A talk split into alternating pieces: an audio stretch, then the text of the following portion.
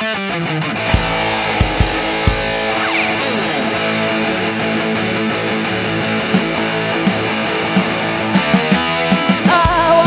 up tonight. Listen to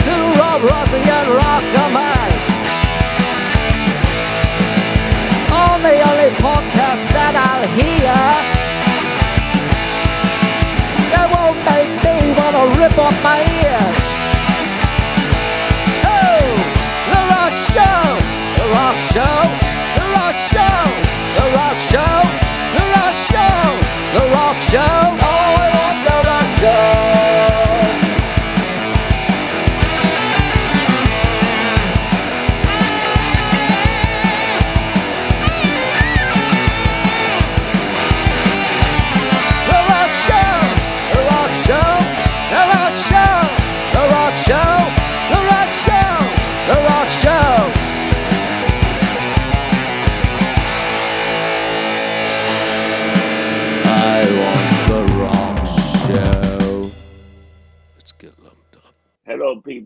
Welcome to another exciting episode of The Rock Show, and we are talking about a legendary band. This is episode 155, and we're talking about the Allman Brothers Band. And Mike, I've seen these guys live a few times at the Beak. I've been to some of those March Madness shows where they do that whole thing for the whole month.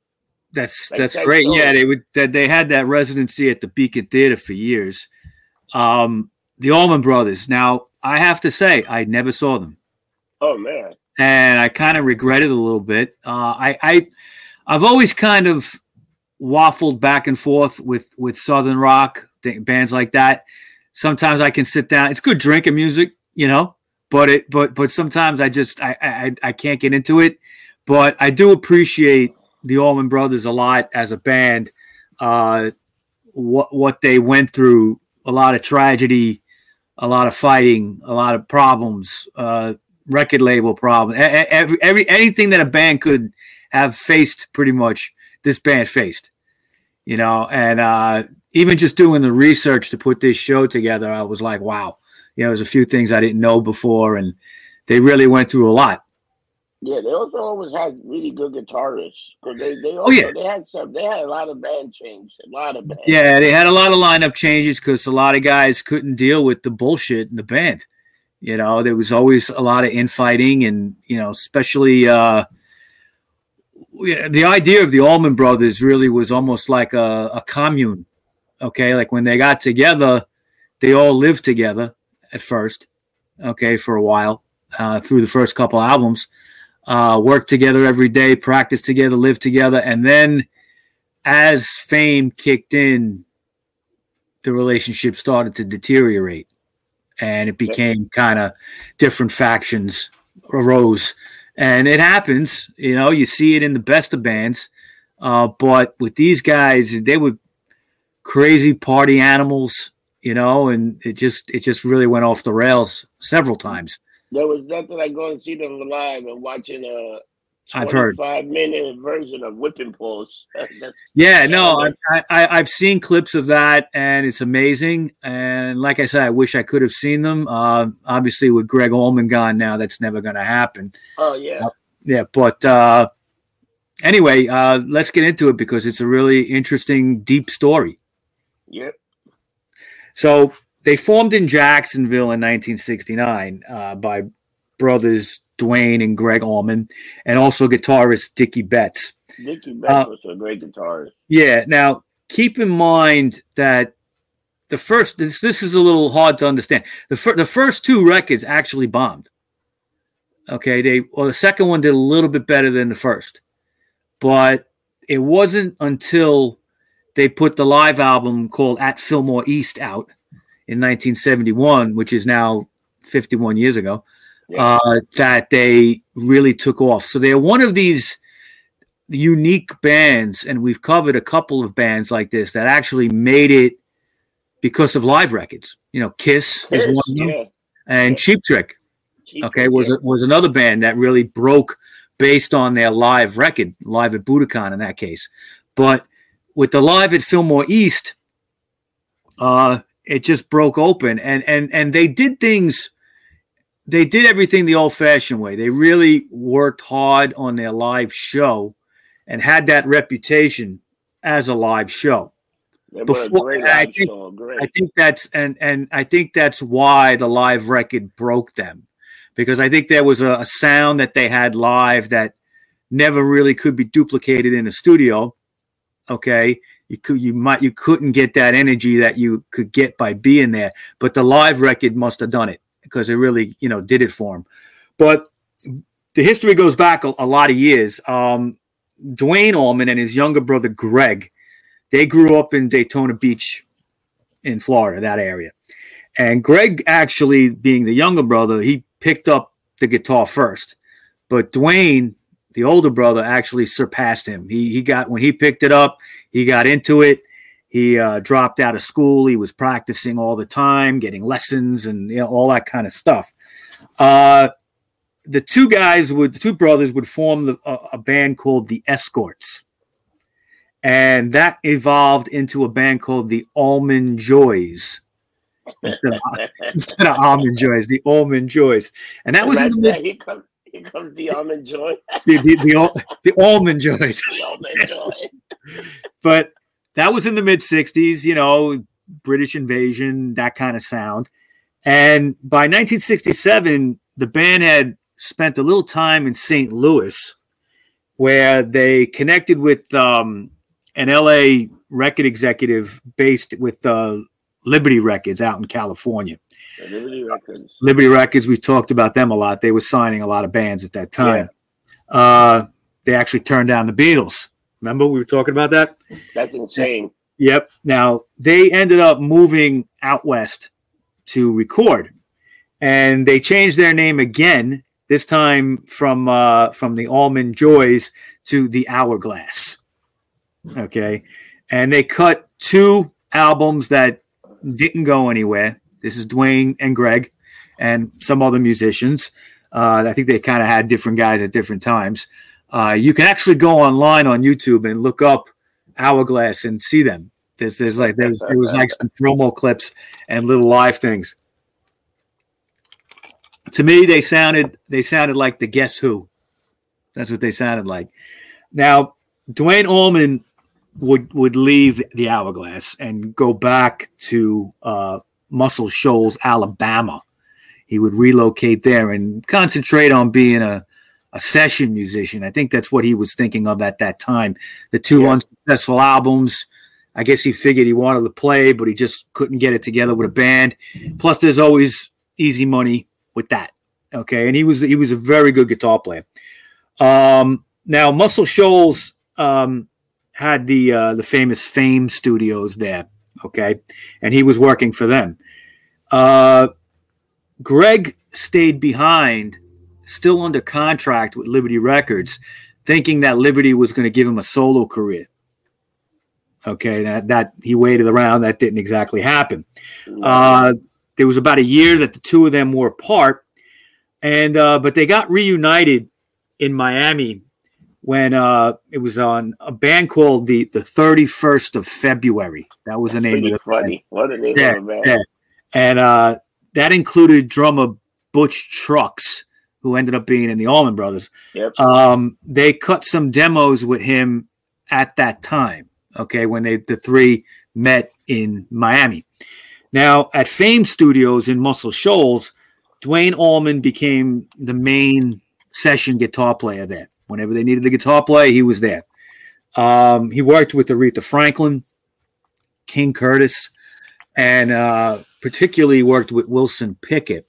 Uh, Wilson Pickett was recording at the time, and he, uh, Duane was in the studio with him, and Duane suggested that they do a cover of the Beatles' "Hey Jude," and it ended up being Wow. yeah, it ended up being uh, top thirty hit for Wilson Pickett on the Billboard charts. Wow. Uh, yeah, and it would that, that if you've ever listened to that, it's a very good version of the song. I actually actually prefer it over the Beatles.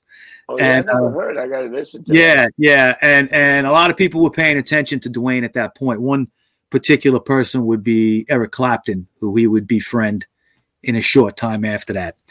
Um, like I said, the single went to number twenty three, and in the process of that, it ended up that Duane got a five year recording contract at Fame Studios to be the Wow. primary session guitar player. Um, Duane recruited for the band that he was putting together, which was unnamed at this point. He had his brother, okay, but he also recruited um, Jai Johanny Johanson, who is basically known as Jaimoe, okay, Jaimoe, on yeah. drums. And uh, he heard of him on a demo, okay, that uh, uh, um, he heard, I, I guess, in the recording studio somewhere, and didn't know him, and just looked him up, and they became fast friends. And uh, Jaimoe actually moved in with Duane at his house on the Tennessee River. Wow. Okay, he had. Now, Allman also invited bassist Berry Oakley to the jam, um, and basically jam with these guys. They were trying to put this band together. They also became quickly very fast friends. Um, the group had immediate chemistry, and Duane's vision for a band was very different. He wanted to have two drummers, okay, which nobody really did that, okay, Yeah. uh, and it, it- and you know basically two drummers and almost like two lead guitarists in a sense, okay, and uh, they they knew Phil Walden, who was trying to put together a uh, a new uh, recording, a new a new record label, I should say. Okay, Phil Walden was the manager of Otis Redding. Otis Redding, unfortunately, had passed away around that time. Uh, he was also involved in other R and B acts, and uh, he wanted to put together this label that would be rock a rock label, and they would be distributed by Atlantic Records.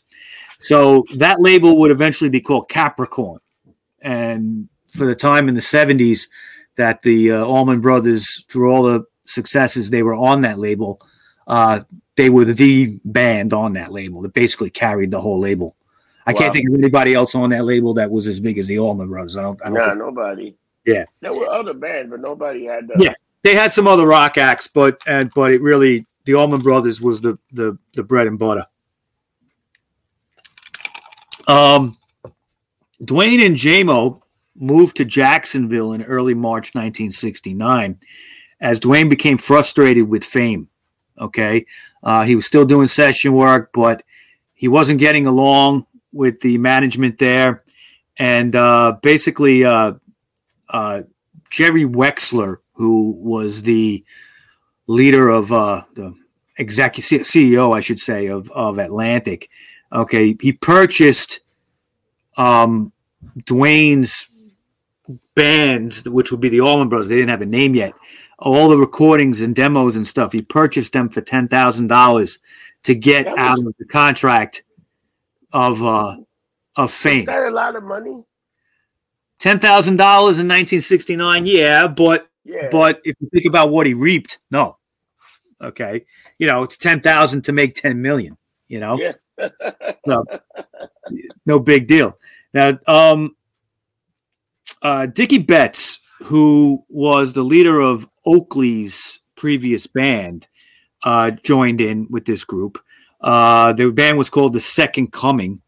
Um, also, uh, the uh, Butch Trucks, who was in The Second Coming, I should say, with he he hooked up with them too. So basically, this is the core of the Allman Brothers right here. You got Butch Trucks, Dickey Betts, Duane, Gregg, and Berry Oakley on bass. Okay.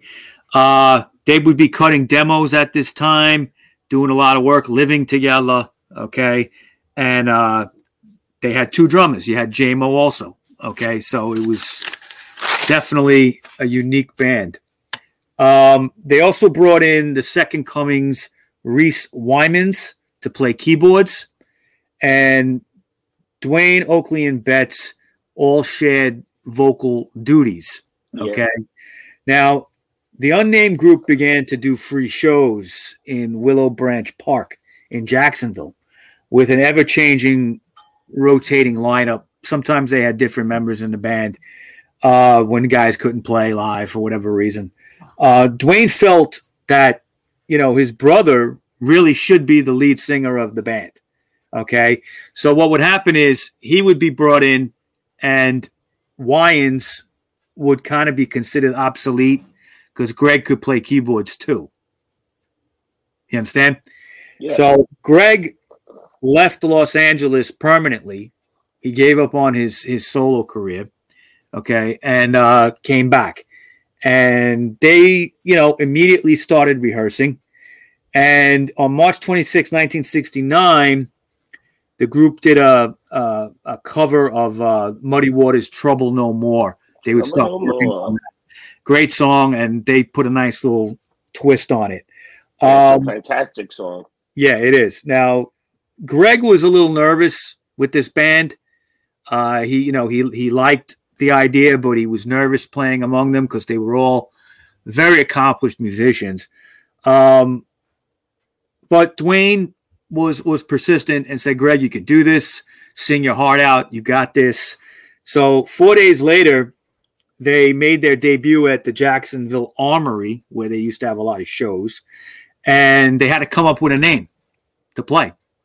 Okay, so they kicked around a few names. One one that they almost picked was called Beelzebub.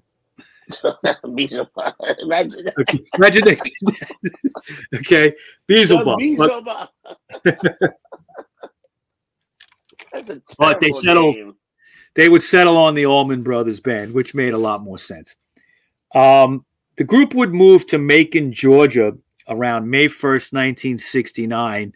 This would be their headquarters for a long time, uh, and this was where Phil Walden was was establishing Capricorn Records. Now, Mike Callahan and Joseph Red Dog Campbell became the band's early crew members. Uh, Red Dog was a disabled veteran who was getting disability checks every month and giving it to the band, basically Wow. to help them carry along because they didn't have anything. Um, he would be a big part of their early years. Uh, as a, he wrote a book actually, and the name of it escapes me. But if you look under Red Dog Campbell, he has a You book a book. that whole thing. Yeah. Gregg Allman has a very good book too about the band. Um, in Macon, the band stayed at friend Twiggy Lyndon's apartment. Okay. And that was Oh, at it's called the, Le- the Legendary Red Dog, a book of tales. Legendary About Book of Tales. years- uh, about his early year as a roadie. In the movie Al- Almost Famous, Jack Wood played the character Red Dog. Yeah. Right. There's that Red Dog character in Almost Famous, which is a great Yeah. movie. Everybody should see that. Yeah. I like that movie. Uh, Twiggy's apartment was located at 309 College Street in Macon, and it quickly became known as the Hippie Crash Pad. It'd be great. Now the band was basically broke, okay, and they they you know were just practicing constantly, obviously not working much, and they didn't always have money to eat, but they made friends with um, the owner and cook of a soul food place in the area. Her name was Maria Louise Hudson, okay, and they would run a, run a tab at her restaurant when they were low on money, and uh, she would feed them basically. Wow. So the group performed locally and they practiced at Capricorn Studios daily. Um, they formed a strong brotherhood, just being together all the time. Uh, it was it was 1969. They were consuming a lot of psychedelic drugs together, and they and and they actually used to rehearse uh, at a outside sometimes in a cemetery called Rose Hill Cemetery. That's amazing. I, I-. I, that was amazing. When I read that, I was like, Jesus Christ! Imagine you're all. You're all hopped up on some psychedelic, and you're in the. You're writing songs in a cemetery. It's like a recipe for disaster. That's a that's like a trip. That's like a Yeah. freaking Yeah. trip. If I was doing psychedelics, the last place I'd want to be is a cemetery. I don't know. But then again, who knows? You were thinking they're coming out, coming to get you. You know? Um, their first performance outside the South was in Boston on May 30th and 31st, uh, 1969, opening for the Velvet Underground, believe it or not. Dude, Uh, that that's must- such a That, that's a a crazy pair up right there. Um, brother, the Velvet Underground. That sounds like what the. and they were opening for the Velvet Underground. That's insane. Yeah, I, I imagine that. Yeah, I, I could picture like the, the Velvet Underground crowd not liking them too much. Oh hell no! No, but and they didn't really have a following at that point in Boston, so that must have been a tough show. But uh, in need of more material, they kind of started working on old blues songs like "Trouble No More," uh, a song called "One Way Out," which would they, they would work on, uh, and they had improvised jams. Okay, uh, such as the Mountain Jam. That was one song. I mean, they were known for their instrumentals too. Yeah. The Allman Brothers. Uh, Gregg, who had struggled to write songs in the past, started to write more and more. Okay. And he eventually became their sole songwriter pretty much in those early Yeah. years. Uh, you know, quickly he wrote tracks like Whipping Post, uh, Black Hearted Woman. Okay. These would all end up on the first one and two albums. Uh, the band was originally set to record their first record in Miami with Cream and John Coltrane producer Tom Dowd. That's who they, who they wanted Okay. to get Wow. But he proved to be unavailable, unfortunately. So they had to go to New York City in August of 1969 to work with Atlantic Records house engineer Adrian Barber on his very first production credit. It was the first album he ever produced. Uh, the self titled Allman Brothers Band album was recorded and mixed in two weeks and was a pretty good experience for everybody. Um, New York City, I, I guess it was their first time there. I'm assuming uh, it, it would it would really be kind of a second become a second home for them. Okay, um, the debut record was released on November in November of 1969 through Atco, which was Atlantic, and Capricorn Records, but it only sold a little less than 35,000 copies. Yeah, that's amazing. that's pretty Yeah, bad. so it, it, it didn't do too well nationally. But um, after this commercial failure, uh, they suggested that uh, so, so, some record executives were getting on them saying, well, you should move out of Macon and, and move up to New York City and kind of get in the mix and get acclimated to the record business. But they did, they had an attitude, well, we're not going to act like rock stars yet. We're not rock stars okay we're just starting out we're trying to get it together and they they liked being down in macon. At least at that point they liked being based out of there. So they rented a hundred uh, $165 a month farmhouse. And they called it idlewild south. Okay? And idlewild was the old name of jfk airport. So i guess they were referring Yeah. to new york with that by saying you know something new york south so much of the music presented on their second album, which would be called Idle, Idle Wild South, okay, would originate from that farmhouse. Um, with all their rehearsals and everything, they would come out with a second record. By March 1970, they would move to a Tudor style home in Macon that they also nicknamed the Big House. Now, the Allman Brothers would play continuously in 1970, performing over 300 dates on the road. that's traveling- amazing. Yeah, traveling in a Ford Econoline van. Wow. And later they purchased a Winnebag- Winnebago motorhome type thing, wreck vehicle. Okay. Uh, and they nicknamed it the Windbag. I love the names. Yeah, it's funny. now, Walden was beginning to doubt their future. He was managing them, but he was like, I don't know what's going to happen with these guys. Are they ever going to catch on? Uh, but what was happening on that that that second tour is that well, a big national tour they were kind of doing 300 dates. That's almost every night. All right, Yeah. there's, that's only 65 nights off out of a year. Okay, Yeah, that's crazy. now, that's crazy. And you're in a van driving all over the place and a Winnebago. Um, but what would happen is they would start getting, especially up and down the East Coast and in the South, they would get this reputation as a, a live act that you got to see. So with that, they were noticing that the crowds were getting bigger. They were starting to be able to play bigger venues Yeah. and things were moving up, even though commercially they weren't selling a lot of records. Now, spending a lot of time in the Winnebago, okay, it kind of led to a lot of you know debauchery. Okay, and and uh, drug use was starting to get kind of heavy. Okay, and everyone except Duane and Gregg were really struggling financially. You know, Duane and, and Gregg had a little bit of a music career before. Okay, probably had a few dollars on, stashed. Okay, and remember, Gregg was the main songwriter. Okay, now Yeah. their friend Twiggs Lyndon, who was their Is it- tour manager, This, This is, is- crazy. yeah, this is the craziness of, of the road, especially in those days.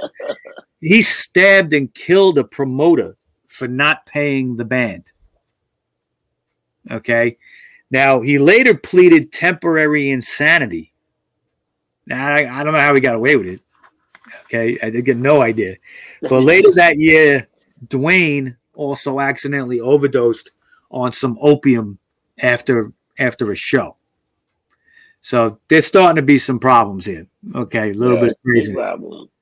Now, Idlewild South, the album, would be produced by Tom Dowd. They will be able to get him for that. And it was recorded gradually over a five month period while they were touring and being in various cities. Uh, it would be recorded in New York, Miami, and also Macon, Georgia. Um, Midnight Rider was recorded for this record, which is one of my favorite songs by them. And uh, also the song In Memory of Elizabeth Reed, which is a fan favorite. Yeah, Um, Idlewild South would be released in September of 1970, and it did a little bit better than their first record. did. I bet. Yeah. Yeah, and based on based on the uh, the reputation of them as being a great live act. Now, after finishing the album, Tom Dowd would put Duane Allman in contact with Eric Clapton because he had worked with him for Cream. Okay, and they started to jam together. Uh, Eric was getting the Derek and the Dominos project together, and they hit it off. Uh, Clapton turned out to be a fan of Duane's guitar playing because he had heard the the Hey Jude version of uh, Wilson yeah. With him on guitar and was impressed by it. So they got along very well. And Clapton actually uh, was offered, uh, Clapton actually offered Duane to be in Derek and the Dominos. Wow. Okay. Like he, he could have played on Layla. Okay. But, you know, he thought about it, gave it some thought, but he decided he wanted to stay with the Allman Brothers and do his own thing. Um, and, you know, Clapton understood and they stayed friends. Uh, in the end, of course, like declining, he would stay with the Allman Brothers, but the recording sessions that Duane and Eric Clapton did were actually released later that year on uh, an album called Layla and Other Assorted Songs. So that stuff was quickly put out. Yeah. Which, to be honest with you, I don't know if I've ever heard that. I have to check that out. What that sounds like. Uh, You know what? Clapton, Clapton at that time was was was interesting. I'm not a big Clapton fan, but what he was doing then was was was pretty good. Yeah, he was working with a lot of people, man. Also, Oh, yeah. think about that. Yeah, I mean, he had just come. He had just two years earlier. He had just uh, played on the Beatles' White Album. Ima- Imagine Duane would have left the Allman Brothers, and joined Clapton. That would have been. Well, that would have been the end of the Allman Brothers. At Yeah, that point, there wouldn't have been. But Derek and the Dominos didn't last either. Nah. So you know, and they, if you remember, they came out of they formed out of the George Harrison sessions for uh yeah. for uh uh his solo album. All things, Yeah. all things must pass. Yeah, All things. Yeah. it's funny how all these things are intertwined. You know. Now, through the course of '71, the Allman Brothers' fortunes really began to change.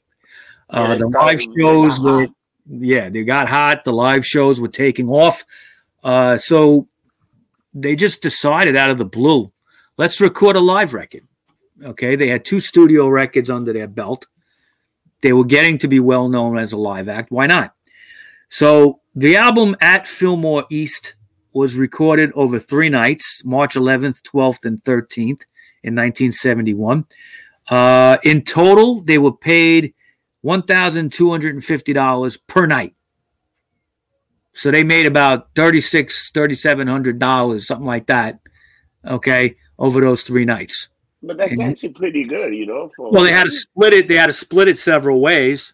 But Okay. remember, this is this is 71, 72, Yeah, which and- that's a lot of money. and the, the, the film yeah and of course the album was huge it was it was Yeah. it went gold very quickly um it, it was actually a double album okay Oh. and which which some people forget because you know when you hear it on cd today or if you hear it on download it you don't realize it but it actually was a double album and it was it was sold as a single album though it wasn't any more money which That's was good. a yeah which was a good deal capricorn probably really and atlantic probably took a little bit of a risk doing that okay because double albums notoriously are expensive uh not just not just for the consumer but for the people to make it okay because everything is you're putting out two records basically so you gotta you gotta Yeah, but think know, about you. You press take out all that that. record. You take out that record. That's a single. Well, it's a price. That's two album, but it's a single price as a single. Guess what? Yeah. Well, people are gonna buy it. yeah you know who didn't uh, didn't prince do that Yeah, I think Prince might have done, but wasn't si- wasn't like sign of the times a double or 1999 was a double record and they they charged as one price something like that I think it might have been the sign of the Times. i think it was a- sign of the oh, times Oh, peaches and cream. One of those. I, I I think it was Sign of the Times because I remember buying 1999. That was a double album, and I think that was more expensive. But Sign of the Times, I think he kept that down in price. Um, but anyway, uh, the double album was released in July of '71, and it took off on the charts right away. It peaked at number 13 and was certified gold by October of that year. It was really their breakthrough record, no doubt. Okay. Uh, it's also considered one of the greatest live albums ever. And I think uh, if we ever get back to doing the live album, the greatest live albums that we did a few times, we, Yeah. might, we might talk about what went into that, which was quite a bit. yeah, Um, we gotta do the yeah. Oh, oh, this one could be the making of also. yeah, like a making of, or uh, if we do any more live, bunch of live. If we do Live records. part three, right? Part three of the best. Exactly. Yeah, we had two parts, five each. It was like the top five, right? Yeah. Each.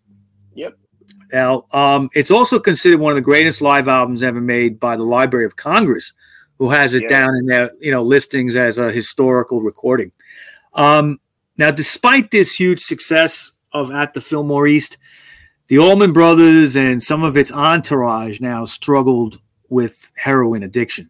Mm. Okay. Duane Allman, bassist Berry Oakley, and roadies Robert Payne and Red Dog Campbell uh, checked into the Linwood Bryant Hospital for rehabilitation in October of 1971. Uh, these things were typ- typically about three weeks, three or four weeks long. Okay. And on October 29th, 1971, Duane Allman, then 24 years old, was killed in an automobile in a motorcycle accident, and it was only one day after he returned from rehab. All right, what happened to him was he was riding his motorcycle at a kind of high speed, um, rate of high rate of speed, when there was a flatbed truck in front of him, and he was carrying a crane on the back. Yeah. and it stopped suddenly at an intersection and he had to swerve to the left very quickly to avoid it they don't know if he hit the crane a little bit of the, the ball and chain that would hang off the, the crane or if the motorcycle hit the, the flatbed but he was launched in the air the bike was launched in the air and the bike came down on top of him Killed him. Okay, well, no, the the speed he must have been going fast. He didn't get killed at that point. When the bike went on top of him, it pushed him about another ninety feet. And so that's far. Okay, far, man. and and and to be pinned under the bike. I don't know how fast he was going, but he must have been flying. And uh, he was taken to the hospital. He was alive, but they did some emergency surgery on him. But too many of his inner organs were crushed, and he would die a few hours later. That Basically- pretty much killed him, man. Well, thing I mean, I don't know how he, you know, he was he was launched in the air, probably just coming down, and I and he wasn't wearing a helmet. He's like he didn't snap his neck. He could have. It could have been a whole bunch of things. You would think the band would be over after Duane died. No, but they um they they held a, a meeting Yeah. and they they got together and they said that they wanted to continue. They felt that they were kind of disciples of Duane Allman, that he had teach them things. No. Okay, and they want they Think- felt that they had a lot to give. right? Think about it. 24. He teaches them and like they were disciples already at 24. Yeah. and he already had think about the career he had the live album two allman Yeah. brother records two records from the hourglass and before some singles okay so he you know he was pretty accomplished by 24 Yeah. Uh, yeah. some people could only wish for something like that by the time you're 50 you know but you know he, he lived he he lived hard you know and and uh you know he got out of rehab he was sober okay and uh Didn't at one point they even Gregg Oldman was saying the Oldman brothers? There was just guys called the Oldman brothers that were playing. Well, uh, yeah, I, thi- I mean, from this point on, it would only be Gregg Allman. Yeah. There'd be no, there'd be no more brothers in the band. Yeah, they were no more brothers. Yeah, yeah, they just kept it because Yeah. you know of the tradition of it. You know, Yeah. um, they wanted to continue on, so they what they did is um, they decided to record another record, just j- jump back on their horse and do that, and that album would be called "Eat a Peach." All right, Beach great, is a good great record. It was Yeah. released on February in, in in February of 1972. Now it was their second hit record in a row. It got to number four on Billboard Top 200. Wow. Technically, it did better than the live record, and uh, they would perform 90 shows in the following year as a five piece. Okay, uh, without Duane, they didn't replace him. Okay, the band also bought 432 acres of land in Juliette, Georgia, for 160 thousand dollars, and they nicknamed it the farm. It soon became the the, the main hangout for everybody, Yeah. and The uh, house, the farm. yeah, yeah, and and and it, it it's made um, their bass player uh, Oakley very happy because he wanted to kind of live like that with the whole band together. Okay, and uh, but Oakley was not doing so good. Okay, you know he had struggled with drugs and everything too, um, but he was you know drinking a lot excessively. He was back on drugs. Uh, he was also losing weight very quickly. Um, friends basically said he wasn't dealing well with the death of Duane. He kind of wanted to get high, be high, and stay high. That's really what they said he was he was into.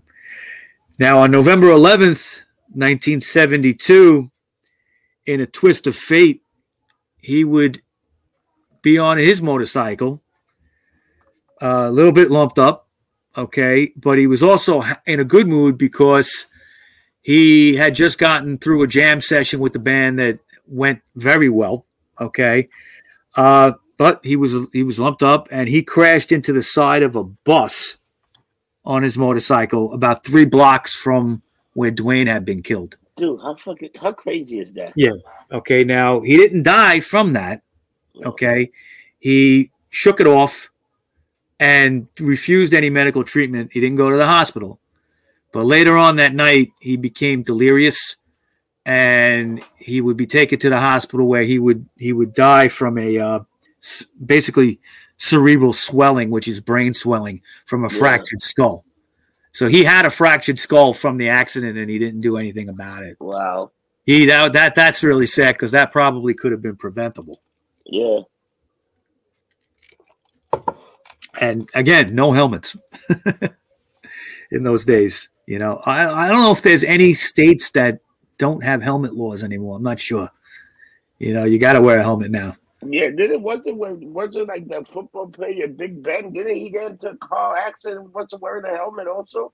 A motorcycle accident? yeah, Ma- maybe, yeah, maybe. I don't remember. I think yeah, the maybe. last one was Big Ben. I don't think that monster was wearing a helmet either. What, how long ago was that? Oh man, this is maybe like six, seven years ago when he when he was like, Yeah. you know, he was he, he just won the Super Bowl and gets banged up. Yeah. Wow. Well, football players they get those head injuries anyway, even with the Yeah. helmets. Yeah, You know, but um, Oakley would be buried directly beside Duane, okay, at Rose Hill Cemetery, where they wrote all those songs. That is wild, man. Yeah. That that those guys like it's like it was meant to be. Yeah, I mean, so much tragedy already in the band, and they're just really starting to take off. Uh, the Allman Brothers Band once again decided to carry on. Okay, um, and that was in, of course, in the face of tragedy, they would carry on. They auditioned bass players, and they settled on Lamar Williams. Um, he was an old friend of drummer. Uh, he was an old friend of drummer uh, Jay Johanny Johanson's. Okay, he was at uh, he was a Mississippi native, and about two years out of the army, uh, there was a guy named Chuck Leavell who was playing piano on Gregg Allman's solo record. Gregg Allman put out a solo record at that time, and he was starting to contribute more and more with the actual Allman Brothers band. So he became a member of the band as well. Uh, Dickey Betts at this point was starting to become a leader in the band okay, uh, and and writing more and more songs. Uh, their next album will be called Brothers and Sisters, and that was a, a big success. That that Yeah. peaked at number one, and it had the big hit single "Ramblin' Man," which got That's to number great two. song. Yeah, which got to number two. You know, I'll just tell you a little funny thing with that song. For my whole life, whenever I hear that song, the first thing that comes to my mind, and I, I guess I'm crazy, is there's a scene in The Exorcist where the two priests are talking in a bar drinking beer, and the Rambling Man is a song in the background, and you hear it prominently, you know, while they're talking. You know, and I always just think of like two priests getting lumped up listening to that song. Just that visual alone, man. yeah, it's funny. Now, they would begin returning to touring again and playing a lot larger venues than they had ever played, making more money. Okay. But they were, as a band, they were suffering from a lot of miscommunications, a lot of misunderstandings, uh, and more drug problems. This came to a head when backstage there was a brawl um, when they when they um, played with the Grateful Dead at Washington's RFK Stadium in June of 73. Uh, the brawl resulted in the firings of three longtime roadies. Um, you know, it- it- there was just a lot of problems between their crew and the band. Everybody was just not getting along. Um, they were also making a hundred grand per show in those days. Wow. Okay. Now, this allowed them to rent the famous Starship. Okay. The Starship was a customized Boeing 720B jet plane. Okay. That was used by everybody from Led Zeppelin to the Rolling Stones at times. Okay. And, uh, you know, Gregg Allman and, and, you know, the band, I, I don't remember where I heard this, but I heard that there was places like on that jet to hide drugs, like in case in case you got busted. Okay, there was like secret compartments and all kinds of shit. You know, I'm sure Keith Richards had that put in. You know, That's fucking funny, man. yeah. Now, uh, cocaine. Put it in the condoms. and I hide the dope. Yeah. Um, and also that year, Gregg Allman and Dickey Betts released uh, top 20 solo albums. Okay. Now, in July of 74, the Allman Brothers went to Europe for the first time. Uh, interestingly, all right, they already had some hit records, but had never been to Europe. Mostly that was probably because of the gas crisis at the time. It was very Yeah. expensive to fly over there. So uh, they headlined two big outdoor events. One was in Holland and one was in the UK. Uh, the one in Holland was called the Summer Concert 74, and that was attended by about 20,000 people. And then the That's a lot of second one was much bigger. Uh, it was called the Bucolic Frolic, and that was on July 20th in Knebworth Park in the UK. Uh, And that was attended by about 70,000 people. That's like that's like that's a big draw, man. Especially Yeah. in Europe that they never been there. Yeah, never been there, and yeah. Now, when they would come back from from Europe um, in August, they would start recording what became the 1975 album "Win, Lose, or Draw." Now, they were showing cracks at this point. Uh, the, the, the sessions didn't go that well. They were very disjointed. Uh, Gregg Allman was dating Cher at this point. Okay, you know the Allman Brothers were one of the biggest bands in the world. She was a big star. Okay, and uh, he had moved out to L.A. to be with her. Um, in fact, when they did the vocals for Win, Lose, or Draw, he didn't even want to go to Macon to do it. He did his vocals in LA and sent them over. Um, the band members had grown apart, basically, and rarely, when they played live, did they even do sound checks or anything like that. So they were getting sloppy. Sloppy, And yeah. they, they were acting like the rock stars that they didn't want to act like before, you know. Um, the band members basically said that you know this was a a high point. The, the only real high point at this time was when they played for a, a benefit for presidential candidate Jimmy Carter, who was actually a fan. Okay, he liked Wow. and uh, but you know things would come to a head after an incident um, when uh, one of their security guys would be bu- uh, in a drug bust. Uh, guy's name was Scooter Herring, and Gregg testified against him. Okay, which pissed off the other band members. They called him a rat. Okay, and basically, uh, you know, it was it was a it was a large amount of cocaine, five five different counts for distributing cocaine, and uh, he originally got a seventy five year sentence. Wow. Okay, but that got lowered, and then he would be pardoned by Jimmy Carter eventually. Pretty amazing. Yeah, yeah. He it by Jimmy Yeah. Carter. Now, now Allman always maintained that Herring told him to take that deal. Okay, in other words, Allman would have went away too if he didn't take that deal to go against Herring. Okay, and Herring said that go ahead, take the deal. I'll take the fall, but it it destroyed the relationship with him and the rest of the members for a while. Okay, um, they didn't want to talk to him. They, they just figured he was a snitch, and that was it. Now, uh, as a result of this, the band would break up. Okay. And uh, Leavell, Williams, and Jaimoe played together in a band called Sea Level. Mhm. Now, um, uh, Dickey Betts formed a band called Great Southern, and Gregg Allman started the Gregg Allman Band. Okay, so they kind of went separate ways right after that trial. Um, they would put out a live album, an Allman Brothers live record at that time in 1976 called Wipe the Windows, Check the Oil, Dollar Gas. And uh, that was released in an attempt to save Capricorn Records because Capricorn just lost their cash cow in the Yeah. Allman Brothers and, and they needed to, to have a hit record to put it out. You know. Now in 78, uh, this would be two years into breaking up. Uh, Gregg Allman and Phil Walden approached Dickey Betts about the idea of a reunion. Now, their first public appearance together came at a Great Southern show in Central Park that summer. Allman, Trucks, and Jaimoe joined for a few songs. Uh, Williams and Leavell declined. Okay, they didn't want to. Um, they didn't want anything in, to be involved with that. Yeah. So they hired guitarist Dan Toler and bassist David Colt Goldflies from Great Southern to Yeah. join the Allman Brothers band. Uh, they got back with producer Tom Dowd to cut an album. It was called Enlightened Rogues. And uh, Enlightened Rogues was an expression that uh, Duane Allman used to describe the band. He called them Enlightened Rogues. That's a pretty cool name. Yeah. Pretty good.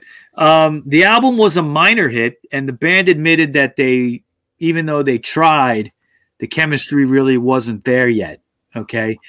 Um, in fact, Dickey Betts filed a lawsuit against Phil Walden and Capricorn Records uh, for non-payment of record and uh, and publishing royalties.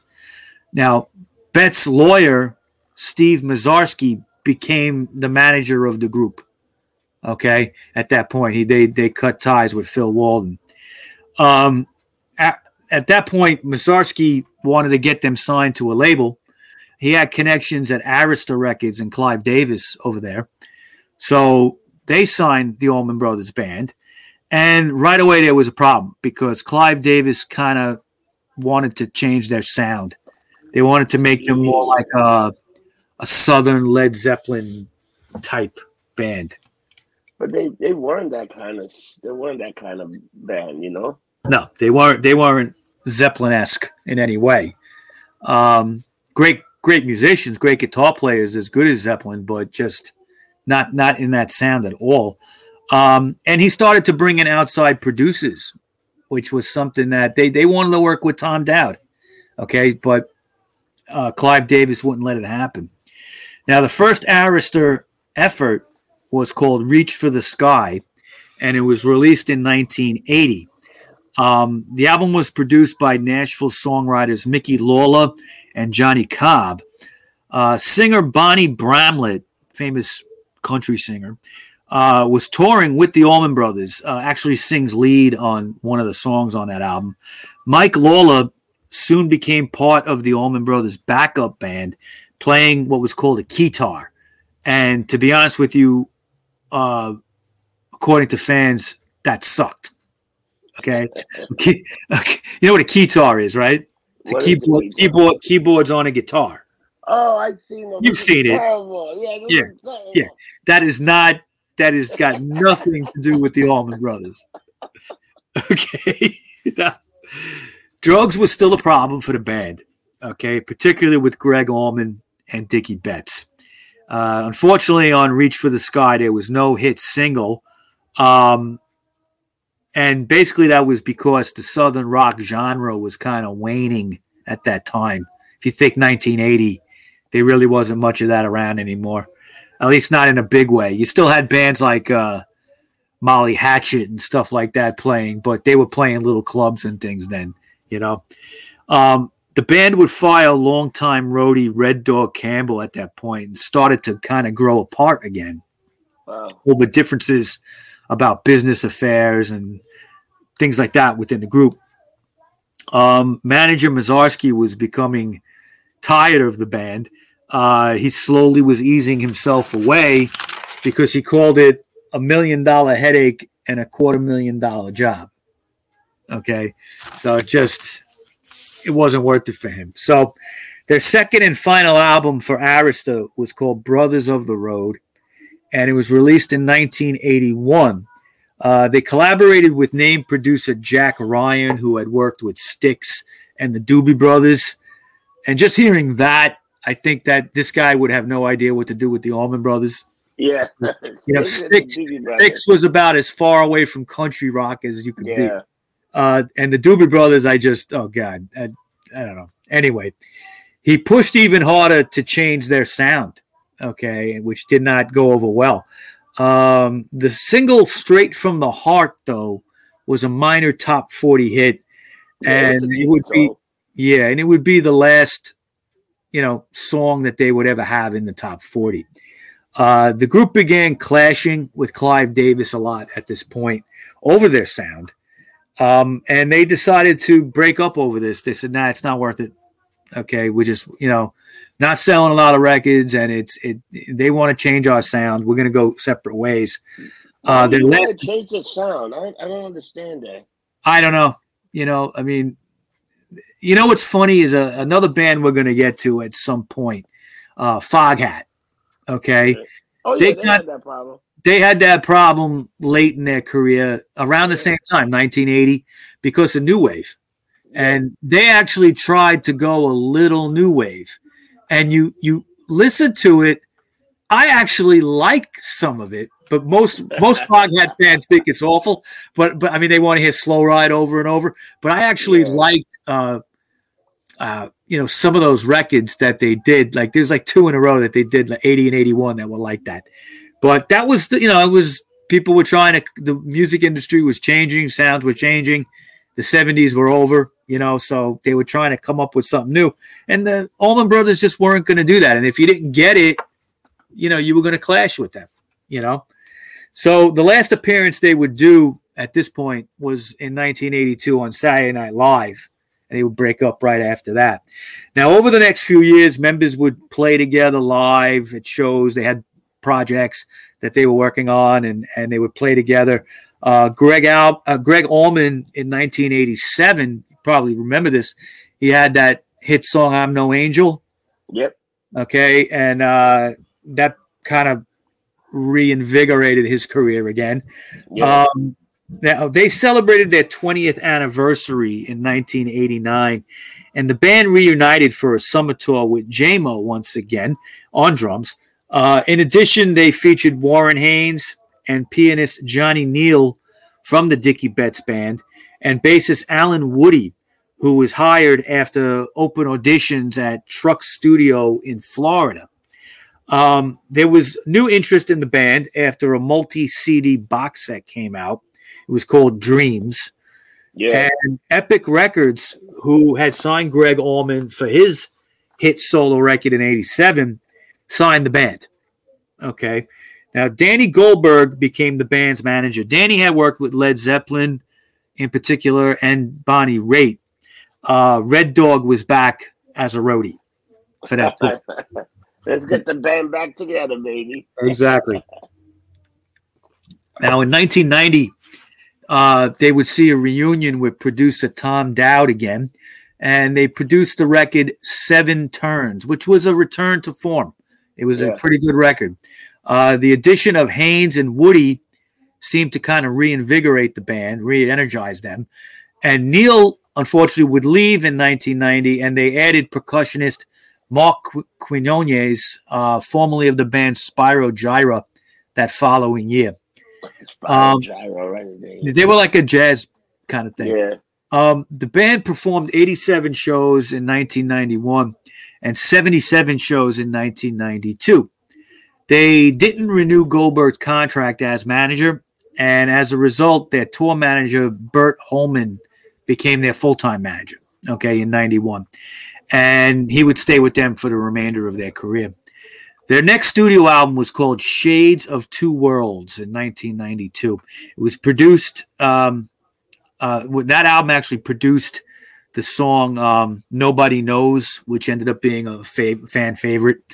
Uh, they also released a live album, An Evening with the Allman Brothers, first set I in like that. 1992, and that was uh, recorded at the Beacon Theater, Yeah. where they had acquired. That's when they had started their residencies there.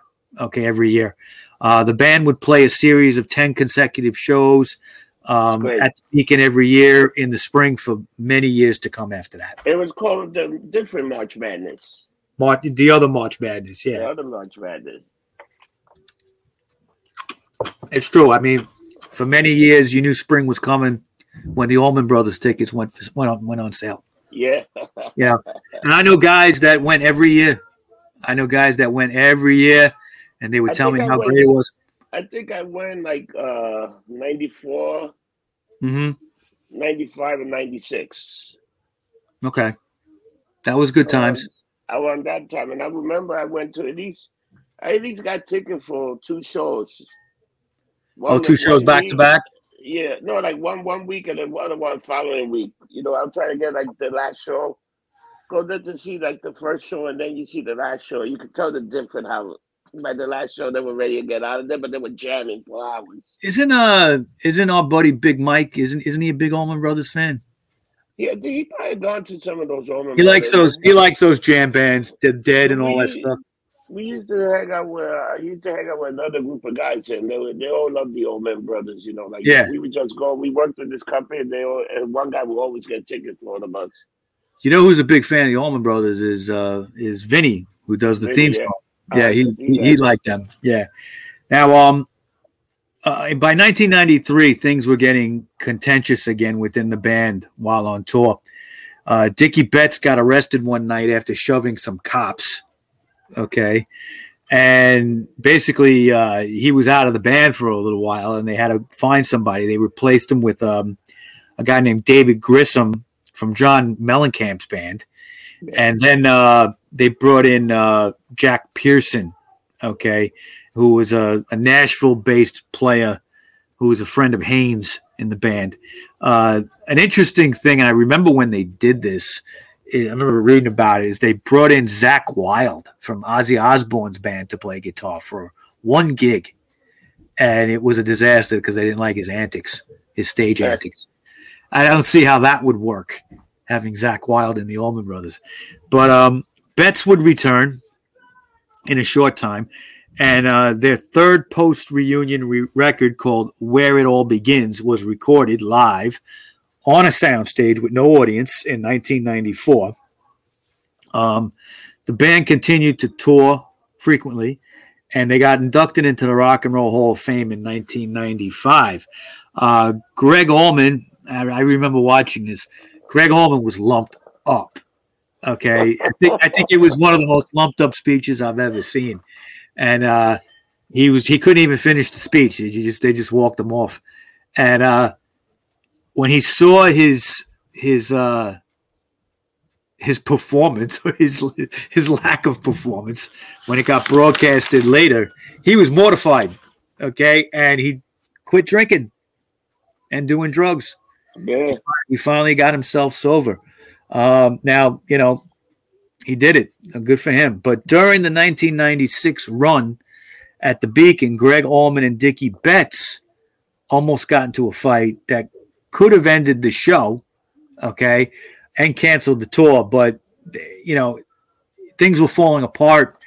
And Haynes and Woody figured this is it for the band. So they left before they could even end the band and they started Government Mule. Okay. That's didn't good. Yeah, didn't they play together sometimes? Allman Brothers and Government Mule, like I think they had. Yeah. They, Yeah, I think they play did after other. that. yeah. Now the group recruited um, Oteil Burbridge, formerly of the Aquarium Rescue Rescue Unit, to replace Woody on bass and Jack Pearson on guitar. Uh, concerns rose about loudness at this point. excuse me, in the Allman Brothers. Uh, when I say loudness, I mean the the the band was um, Pearson had tinnitus. Okay, and the loudness was mostly coming from Dickey Betts. So Pearson had to leave. Okay, uh, after the 1999 Be- Beacon Theater shows, and Derek Trucks, who was Butch Trucks' nephew, 20 year old nephew, came in on guitar. And he was very young, 20 years old, but he played a good guitar and he was honored to get the gig. Okay. Now, a live LP called Peakin' at the Beacon was released in 2000, and it's actually considered a horrible record. Okay. It's, it's not too much of the band shows at this time were really based around Dickey Betts Yeah. and what he was doing. Okay. And I think the band was feeling left out. So they wrote a letter to him. Okay. And said that, you know, for the summer tour, you're not with us. Basically. Okay. Wow. And, you know, it was really meant to, the band said it was meant to be temporary. He would be back. Okay.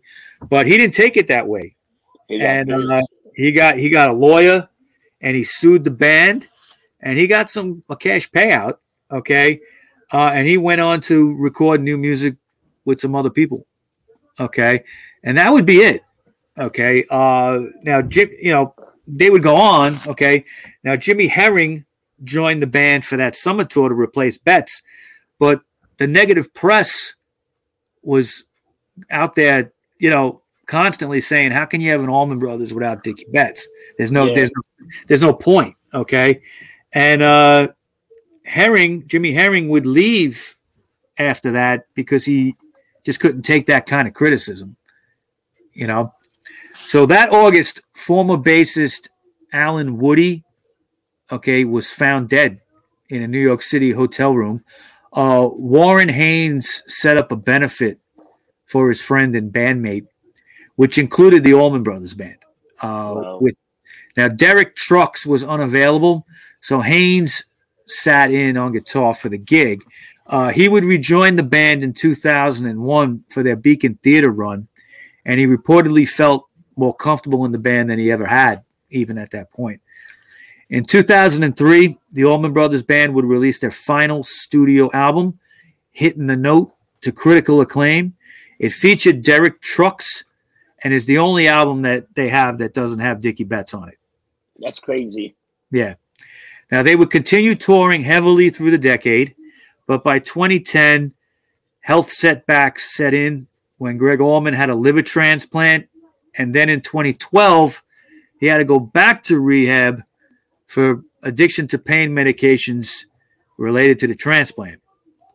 Uh, David Frankie Toler died at a hospice care center, okay, in Braden in uh, Bradenton, Florida, on June 4th, 2011, after a long illness following his liver transplant at the age of 59. In 2012, the Allman Brothers started their own music festival called The Peach, and it featured many associated acts, some different genres as well, and they did two performances as the Allman Brothers Band.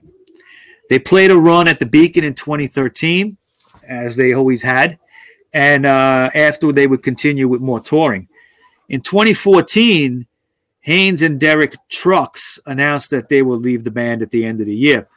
The group intended that their 2014 run at the Beacon would be their last, but the residency was cut short um, after a couple of shows because uh, Gregg Allman developed bronchitis. However, in September of 2014, they performed their At the Fillmore East album, complete at the Lockn' Music Festival in Virginia. Their Wow. final show would be October 28th, 2014, at the Beacon Theater, which was appropriate. Uh, the show was the 238th sellout uh, Allman Brothers show at the Beacon Theater. The concert consisted of three sets, comprising mostly music from their first five albums. That must have been incredible. Yeah, Okay. Uh, but no Dickey Betts. yeah. Okay. Now, on January 17th, Butch Trucks, uh, founding member of the Allman Brothers, died from a self inflicted gunshot wound. And that May, founding member Gregg Allman died from liver cancer at the age of 69. And that basically put an end to the Allman Brothers at that point. And that was a couple of years later. Um, so they had a great, amazing career, you know, 45 years. Do you see that thing that the, in January 2020, the surviving member of the final brothers lineup, Omen Brothers, according to some of the brother, announced they intend to hold a, concert of- to celebrate the 50th anniversary of the band on March 10th. The concert lasted four hours.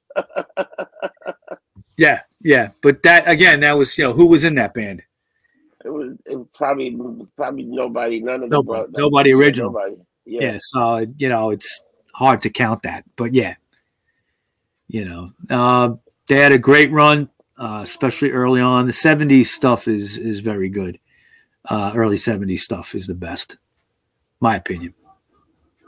Yeah, man. Wow. What a history, man. A band that I seen live a few times, man. Also. Yeah, What a Yeah, good show, man. And, and, long and crazy history. Let me tell you, there were performers like when you saw them on stage that you would never think nothing was happening, and then there was just such fucking after the freaking shows were over. And the fans were the fans were loyal, right? They were totally into it. Oh, the band was oh, the best thing is when you went to a you went to Allman Brother concert. What's this fucking Knights Lore? there was smokes everywhere. There was Oh, yeah. was popping, smoking weed everywhere. Time to light up. Hey, so Mike, how do we get a hold of you if we want to reach out to you? Okay, you can find me on Instagram, Rocker Mike two one two. You can find me on Clout Hub and MeWe as Rocker Mike. You can find me on Facebook as Rocco Mike, Rocco Mike, and then also on Facebook, the Rock Show podcast group page. Uh, also, I will be going on Truth Social soon. More info about that. Ooh, Truth Social sounds good. And uh, you can find me on any social media with Getting Lumped Up Instagram, Facebook, and Twitter. So if you get something from Getting Lumped Up, that will be for me and the rest of the crew. And uh, guys, thank you for your support. We'll be doing a lot more shows this year. Remember, this it's a conspiracy show, a Dan Rock show, the new format for the whole Getting Lumped Up universe. and with what a universe it is. what a universe it is. And for all you people out there, please watch our new series. Um, you know, um, the, son, the of Sam Chronicles.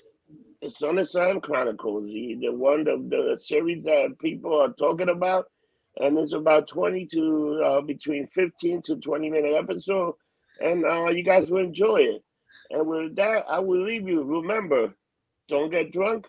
Get lumped up. See you next week. Take care, people.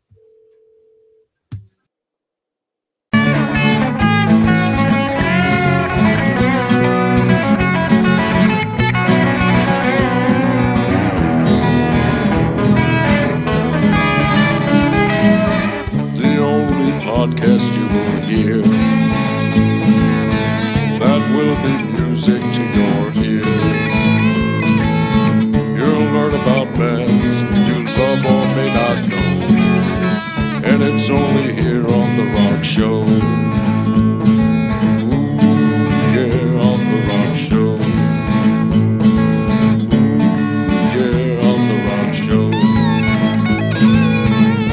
tell your friends and everyone you know. Let's get lumped up on the rock show.